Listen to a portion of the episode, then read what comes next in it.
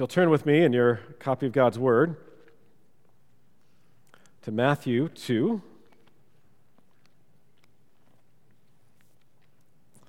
We'll be reading from verse 13 uh, through the end of the chapter.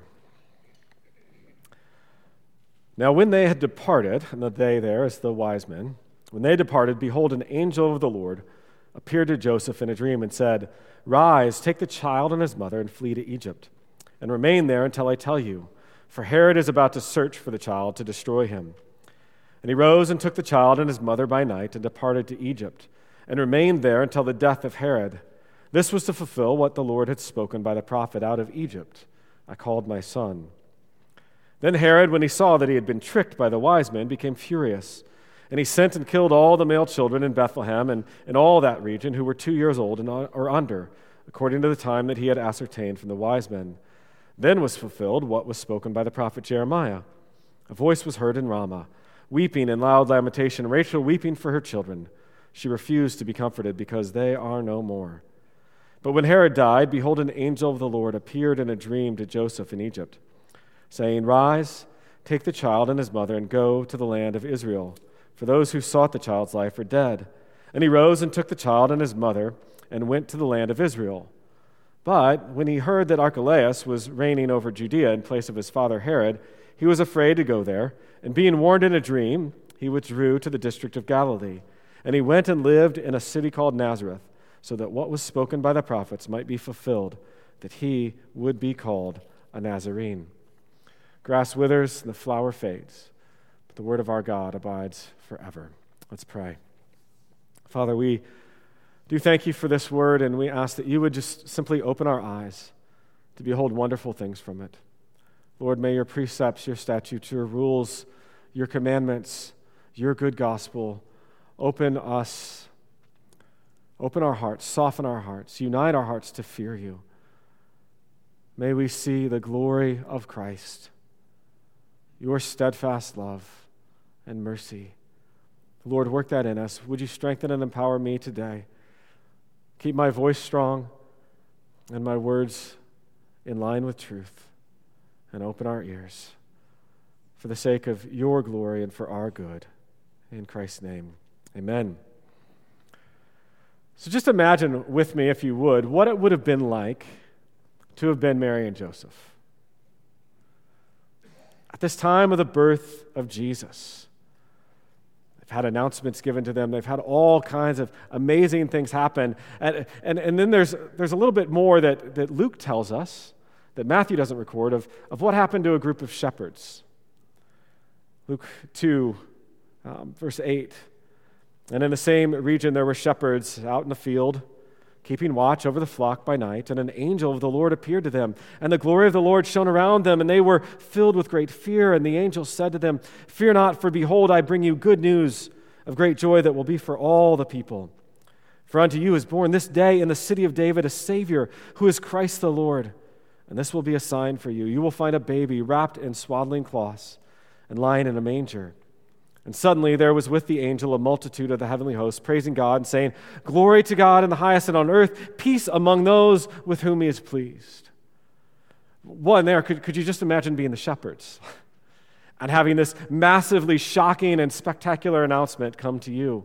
And then when they heard it, they, they of course, they listened to it, and then they obeyed. And they went to Mary and Joseph uh, to see the baby and to tell them all that they had seen and heard. And, and Luke recorded, and all who heard it wondered at what the shepherds told them. But Mary treasured up all these things, pondering them in her heart. And the shepherds returned, glorifying and praising God for all they had heard and seen as it had been told them. As you can, I'm sure, understand here, Mary treasured everything up in her heart.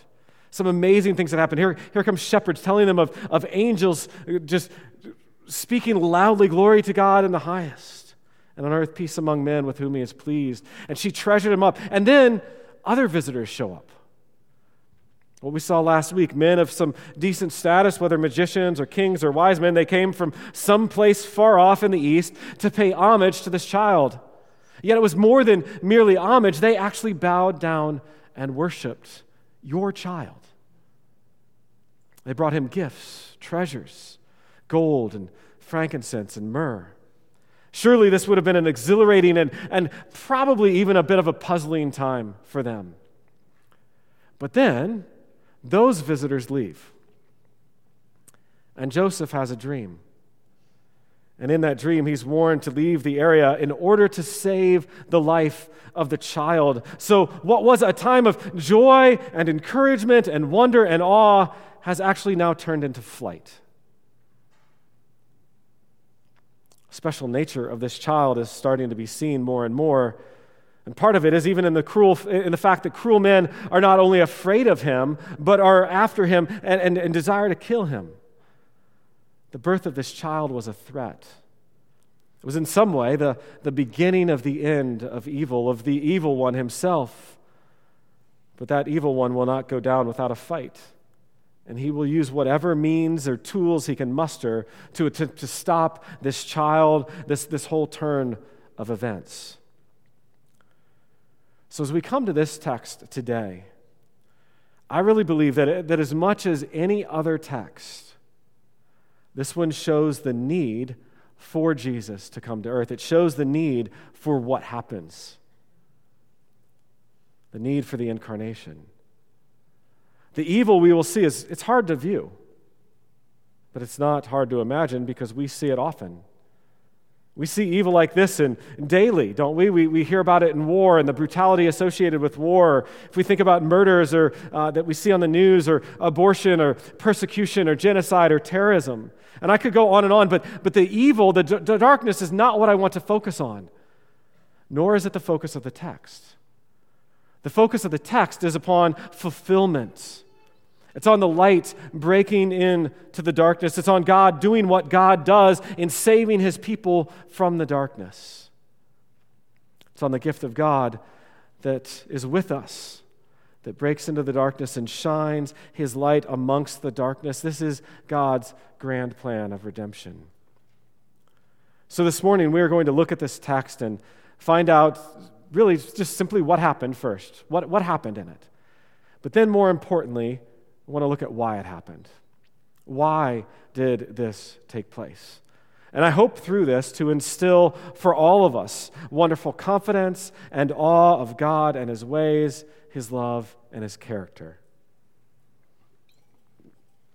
Verse 13. Now, when they had departed, behold, an angel of the Lord appeared to Joseph in a dream and said, Rise, take the child and his mother, and flee to Egypt and remain there until I tell you, for Herod is about to search for the child to destroy him. And he rose, took the child and his mother by night, and departed to Egypt, and remained there until the death of Herod. So, as I said, the wise men have left. And once they had, Joseph experienced a dream in which an angel appeared to him. This is, this is almost becoming commonplace for him. He might be just expecting, I, I lay down to sleep, there's going to be a dream with an angel telling me to do something. And, but this time, it's not reassuring news for him. This is not news that his wife, that, that, that his betrothed is, has been faithful to him. This is a warning to command him to get up and flee to Egypt because there's a wicked man about to kill his own child. So, though Mary and Joseph have been experiencing some tremendous joys, they had actually hints early on at something along these lines. There were hints of, of something like this to come. And Simeon in the temple, when um, Mary and Joseph brought the child, and Simeon sees the child, and he says this He said, Behold, this child is appointed for the fall and rising of many in Israel, and for a sign that is opposed, and a sword will pierce through your own soul also, so that thoughts from many hearts may be revealed. And so that piercing is starting. A piercing of Mary's soul is starting. The, the child is being opposed. The, the evil in which the child came into the world to deal with is fighting back. The evil and pain of sin is real and it's there and it's pervasive. Now, upon hearing this warning, Joseph does what Joseph does and he obeys. He got up, took his family by night to Egypt. We're given no details of their stay in Egypt, where, or for exactly how long. All we know logistically is that they fled. That's all we know. We don't know who they stayed with. Maybe the gifts that the Magi brought were actually providentially used to pay for their trip, to give them a place to stay, to get them travel and everything else there. But we don't know. But one thing we do know is during the time when they were gone, when we turn to verse 16, we read this. Then Herod, when he saw that they had been tricked, that he had been tricked by the wise men, became furious. And he sent and killed all the male children in Bethlehem and in all that region who were two years old or under, according to the time that he had ascertained from the wise men. Now, this is a text you really don't enjoy reading during Advent, um, or honestly, any other time of the year. Yet this vividly reminds us why Jesus came.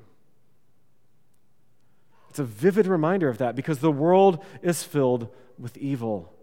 It's everywhere. And this episode with Herod is merely a very graphic example of it. Because Herod discerned fairly quickly, he, he, he realized those guys aren't coming back. They're not coming back to do what he wanted them to do, to do what he, he honestly had tricked them to try and do. You know, and he actually thought he was tricked in this process, which is kind of interesting. But it was really that they didn't fall for his deception. And so, what felt like a betrayal to him led him to fury, led him to absolute anger. We, we know that he had no intention when he, when he told the, the wise men, you know, come back and tell me so I can go and worship. We, we know he had absolutely no intention of worshiping this child. Though, as Matthew pointed out last week, he most certainly should have. The ones who should have gone and worshiped were the ones who didn't. And so now that his deception has failed, this insanely cruel tyrant flies off the handle. And this, this really is a display of the blindness of sin, of, uh, of how it enslaves us. His pride, his refusal to repent and bow the knee, to kiss the Son, as we read about in the call to worship in Psalm 2, and to worship him, it led him to rage. Why do the nations rage? Why does Herod rage? And the people's plot in vain. And rather than simply pursuing this one child he fears, which was still a horrendous thing to do, he decides to issue an order to kill every male child two years and under in Bethlehem and the surrounding region. Uh, this is an unquestionably cruel act. There's no doubt about that. Herod likely had, had 20, maybe somewhere upwards of 50, it was not the most populated area, children murdered. Families had their hearts ripped out. It was a reprehensible and uh, utterly evil act. And it was just the, the, it was the evil fighting back. In many ways, it wasn't just Herod, it was Satan fighting back. It was the evil one fighting. But then after that, we read that Herod died. So we read on in verse 19. But when Herod died, behold, an angel of the Lord appeared in a dream to Joseph in Egypt, saying, Rise, take the child and his mother, and go to the land of Israel. For those who sought the child's life are dead. And he rose and took the child and his mother and went to the land of Israel. But when he had heard that Archelaus was reigning over Judea in place of his father Herod, he was afraid to go there, and being warned in a dream, he withdrew to the district of Galilee. And he went and lived in a city called Nazareth, so that what was spoken by the prophets might be fulfilled, that he would be a Nazarene. Well, as we said, the, the inevitable happened. Herod died, and the threat was no longer there, was no longer present. And again, Joseph is told in a dream um, that, that, that that's the case. The angel comes to him while he's in Egypt, which that, that's, that's a little thing to say, but it's actually far reaching in saying that very clearly God is not a tribal deity, a deity of one region or one area. He actually sends his emissaries into Egypt to warn. He is the God of all things, the God of the universe. And he tells them to go back because those who sought the child's life are dead. And you can guess what happened at this point, right? Joseph obeys. That's what Joseph does. He's wonderful at this. He, he did as the Lord directed him. He has a simple, very obedient, probably very deep faith. And we continue to see the depths of Joseph's character in this. But upon coming into Israel, he found out that Archelaus, which was Herod's son, was ruling over Judea in place of Herod, and he wanted nothing to do with that because he, he, he had heard and, and knew, and you know, none of this is a surprise. Herod was a wickedly cruel man. He was horrible.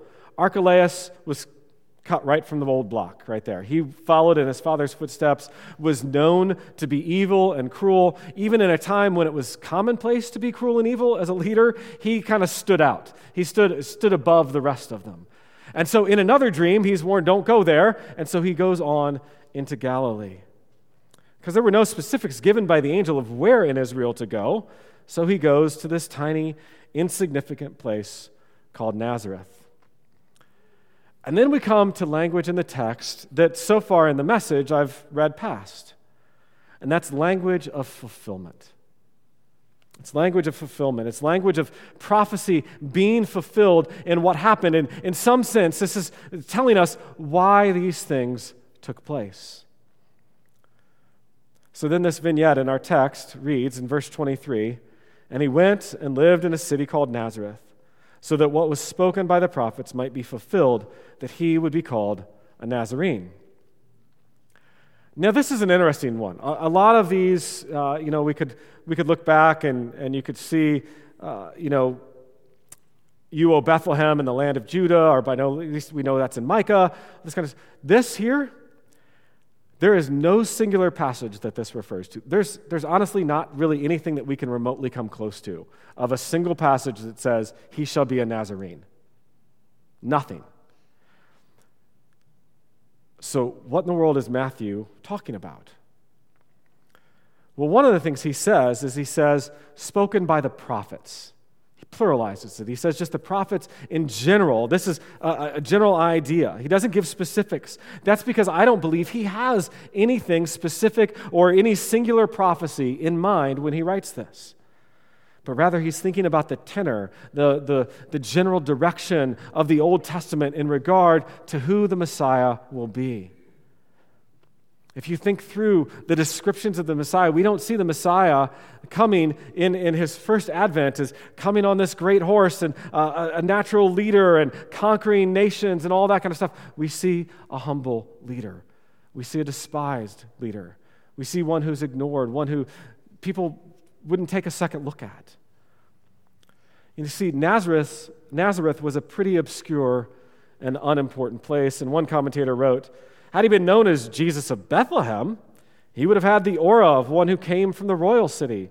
There would have been overtones of messianic majesty, but Jesus the Nazarene carried with it overtones of contempt. We're to understand the prophets as pointing to one who would be despised and rejected in Jesus as fulfilling this by his connection with obscure Nazareth. The Old Testament constantly and consistently spoke of the Messiah's humility and rejection. Psalm 22, 6 to 8. But I am a worm and not a man, scorned by mankind and despised by the people. All who see me mock me. They make mouths at me. They wag their heads. He trusts in the Lord. Let him deliver him. Let him rescue him, for he delights in him. Isaiah 11, 1, there shall come forth a shoot from the stump of Jesse, and a branch from his roots shall bear fruit. That's not coming out of this grand tree, it's coming out of a stump.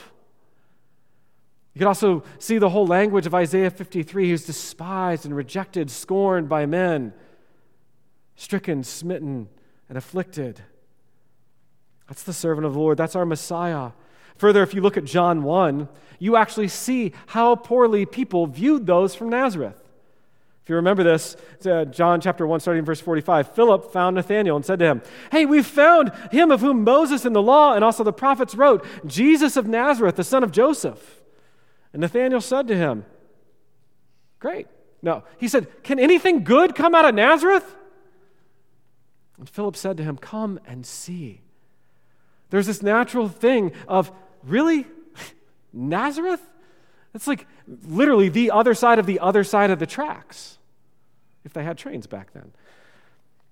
But there's this fulfillment here in this.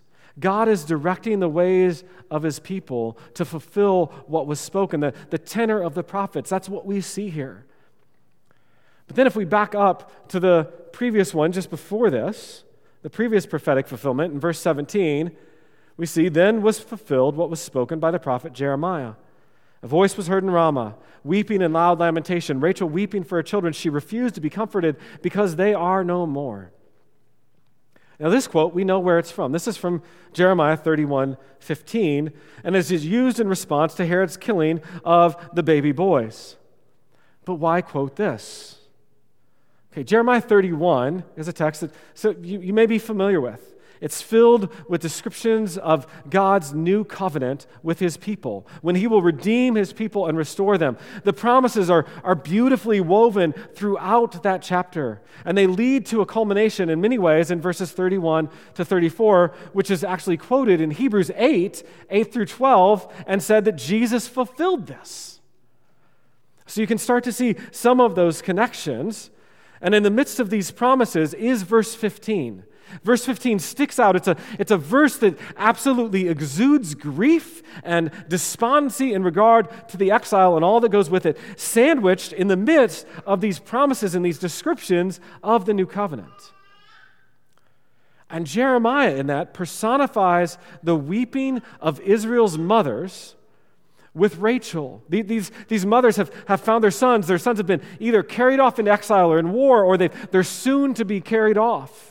And so for him, they echo Rachel's tears. Rachel died in childbirth, was buried near Ephrathah, uh, which is basically Bethlehem. And so he, he's echoing this weeping, this mourning of Rachel. And then Matthew quotes this to refer to the weeping that is again heard in Bethlehem. The mothers of Israel's sons are mourning because of the slaughter that was ordered by Herod. See, the tenor of this text in Jeremiah is absolutely appropriate for Matthew to reference as a prophecy fulfilled. Not only the weeping, but it would recall the cruelty of the exile, the, the hardships and the pain of losing a child, of losing a son. But I think along with this, and, and probably more, very, very importantly with this, it would recall the promises of Jeremiah 31. Because people wouldn't just go, oh, you know, just that verse, that's all they're going to do. They're, they're going to know the context of Jeremiah 31, of God bringing his people out of exile, of God establishing his new covenant, of, of the weeping no longer being present, of that weeping no, not at all being permanent. And you know, there's actually one more thing that I, that I want to point out here that's just a, a little nuance to this text. If you notice how Matthew wrote this, he doesn't write that this was done so that Scripture would be fulfilled. So many of these other places it says, so that Scripture may be fulfilled. And I think he's purposeful in that. He, he just puts it very almost neutral. Then was fulfilled. You know, I think he does this, and one commentator said, was because it was the effect of an evil purpose. Whereas things like Jesus' virginal conception, his return from Egypt, and his going to Nazareth all happened in precise fulfillment of God's saving purpose. So this was this reflected something that this was fulfilled, but it wasn't. The point is, God's not the author of this sin, of this wicked act by Herod. God is not the author nor the approver of that act. It was just part of what happened. Well, let's look then at this first fulfillment in our passage. What was written in verse 15? It says, This was to fulfill what the Lord had spoken by the prophet Out of Egypt I called my son. I think it would help to, to kind of zoom out a bit, maybe take a step back um, and get a larger view of this chapter, and maybe of, of Matthew's whole gospel. Uh, just super brief here. But chapter 2 addresses Jesus' role as both king, he was born king of the Jews, but also as the true Israel. Also, as the true Israel, the, the one that doesn't fail. And we see this fulfillment. That actually is, is, is traced throughout the gospel as, as the kingship and, and other things. Uh, Matthew's big on fulfillment throughout his gospel. And here before us, kind of the, the biggest connection with this verse is with the book of Exodus. Okay, Hosea 11:1, 1, which is where the quote is from. Out of Egypt I called my son is from Hosea 11:1. 1. Um, And specifically, it, it refers to that and, and refers to the events leading up to and of the Exodus itself. Uh, further, if you look at the beginning of the book of Exodus, how does Exodus start? Exodus starts with the birth, the birth of a baby, the birth of Moses. And there, God sovereignly provides and protects that child who would later come to do what? He would come to serve as mediator of God's covenant with the Israelites.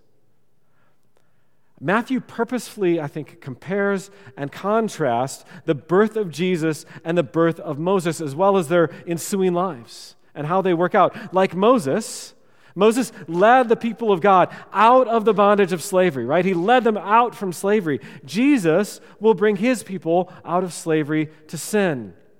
Moses took them to the mountain uh, to, and mediated the covenant there. Jesus brought, them, brought the people to a mountain to himself mediated to them a new covenant, his, his, himself and his teachings, so that, so that they and so that we could live with God, that we could dwell with Him in the true promised land, really in, in, in our new creation with Christ.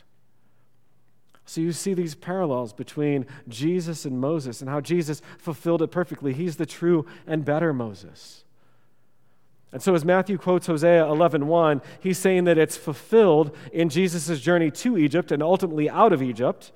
And Hosea 11, 1 to 4, if you read more of that context, when you read that section, you see the tenderness of God and his love for his people. Even though, and this is very consistent with his people, they don't really reciprocate. They don't follow him. They don't pursue after him.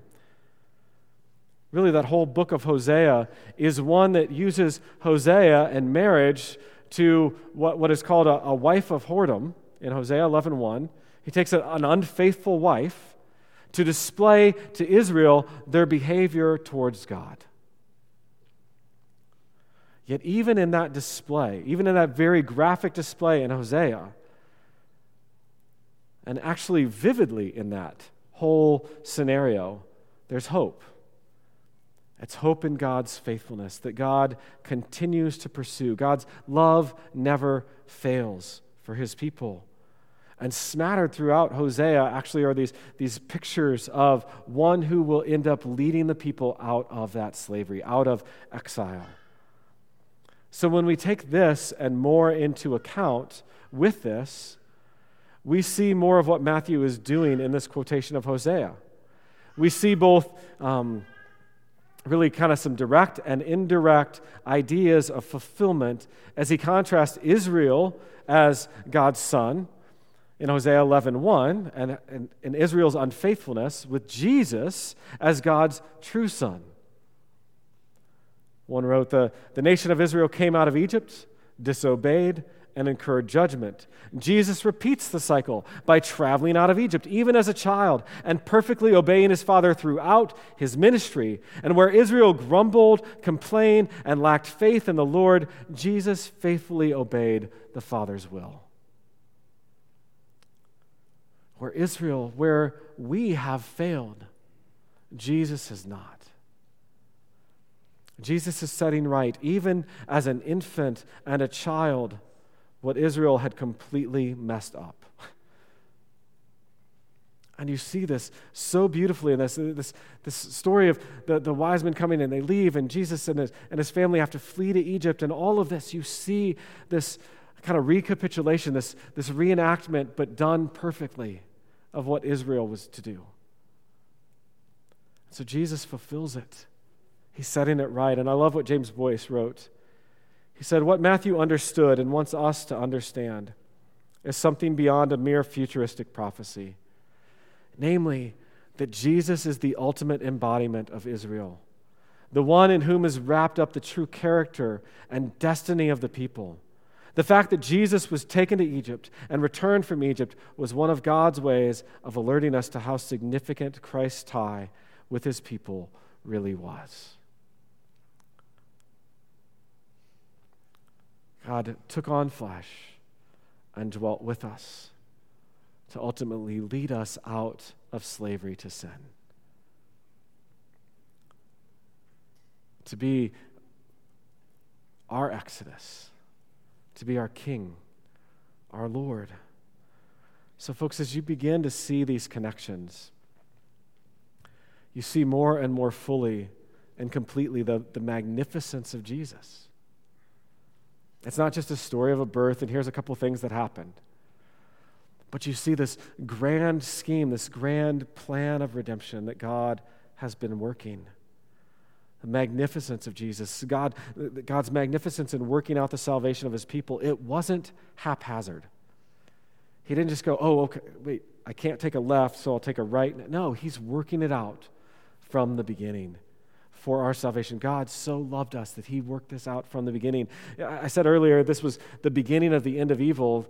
And I said in some sense, but really that happened in Genesis 3, where you see the first glance of the gospel, where the, the, the seed of the woman will crush the head of the serpent, but his heel will be bruised. And it's just beautiful as you begin to see more and more these connections throughout Scripture. And ultimately, as, as you think of all that God has done for us, and we think about the world in which we live, and we see the darkness of sin, and we feel the pain of sin and evil in our own lives, and we see it in the lives of others around us, and we're, we're shocked by that sometimes. The gift of God came into the darkness to break in, to shine the light in the darkness for us. People who have walked in darkness have seen a great light. What a, what a blessed promise that He's the light for, of life for His people. Folks, that's our hope. That's our hope. That's our joy. This is what we can rest in every single day is the goodness of our Savior, is the goodness of this child that came, the goodness of the one who is the light of the world. The light has come. And folks, believe this the darkness will not overcome it. Let's pray. Father, thank you for your love. Thank you for how you've cared for us and given us so much. Lord, we ask that you would just direct our hearts more and more into the, the greatness of who you are into the grandness of redemption, into the glory that is Christ Jesus our Lord. We pray that you would be glorified in all that we do and say. In Christ's name, amen.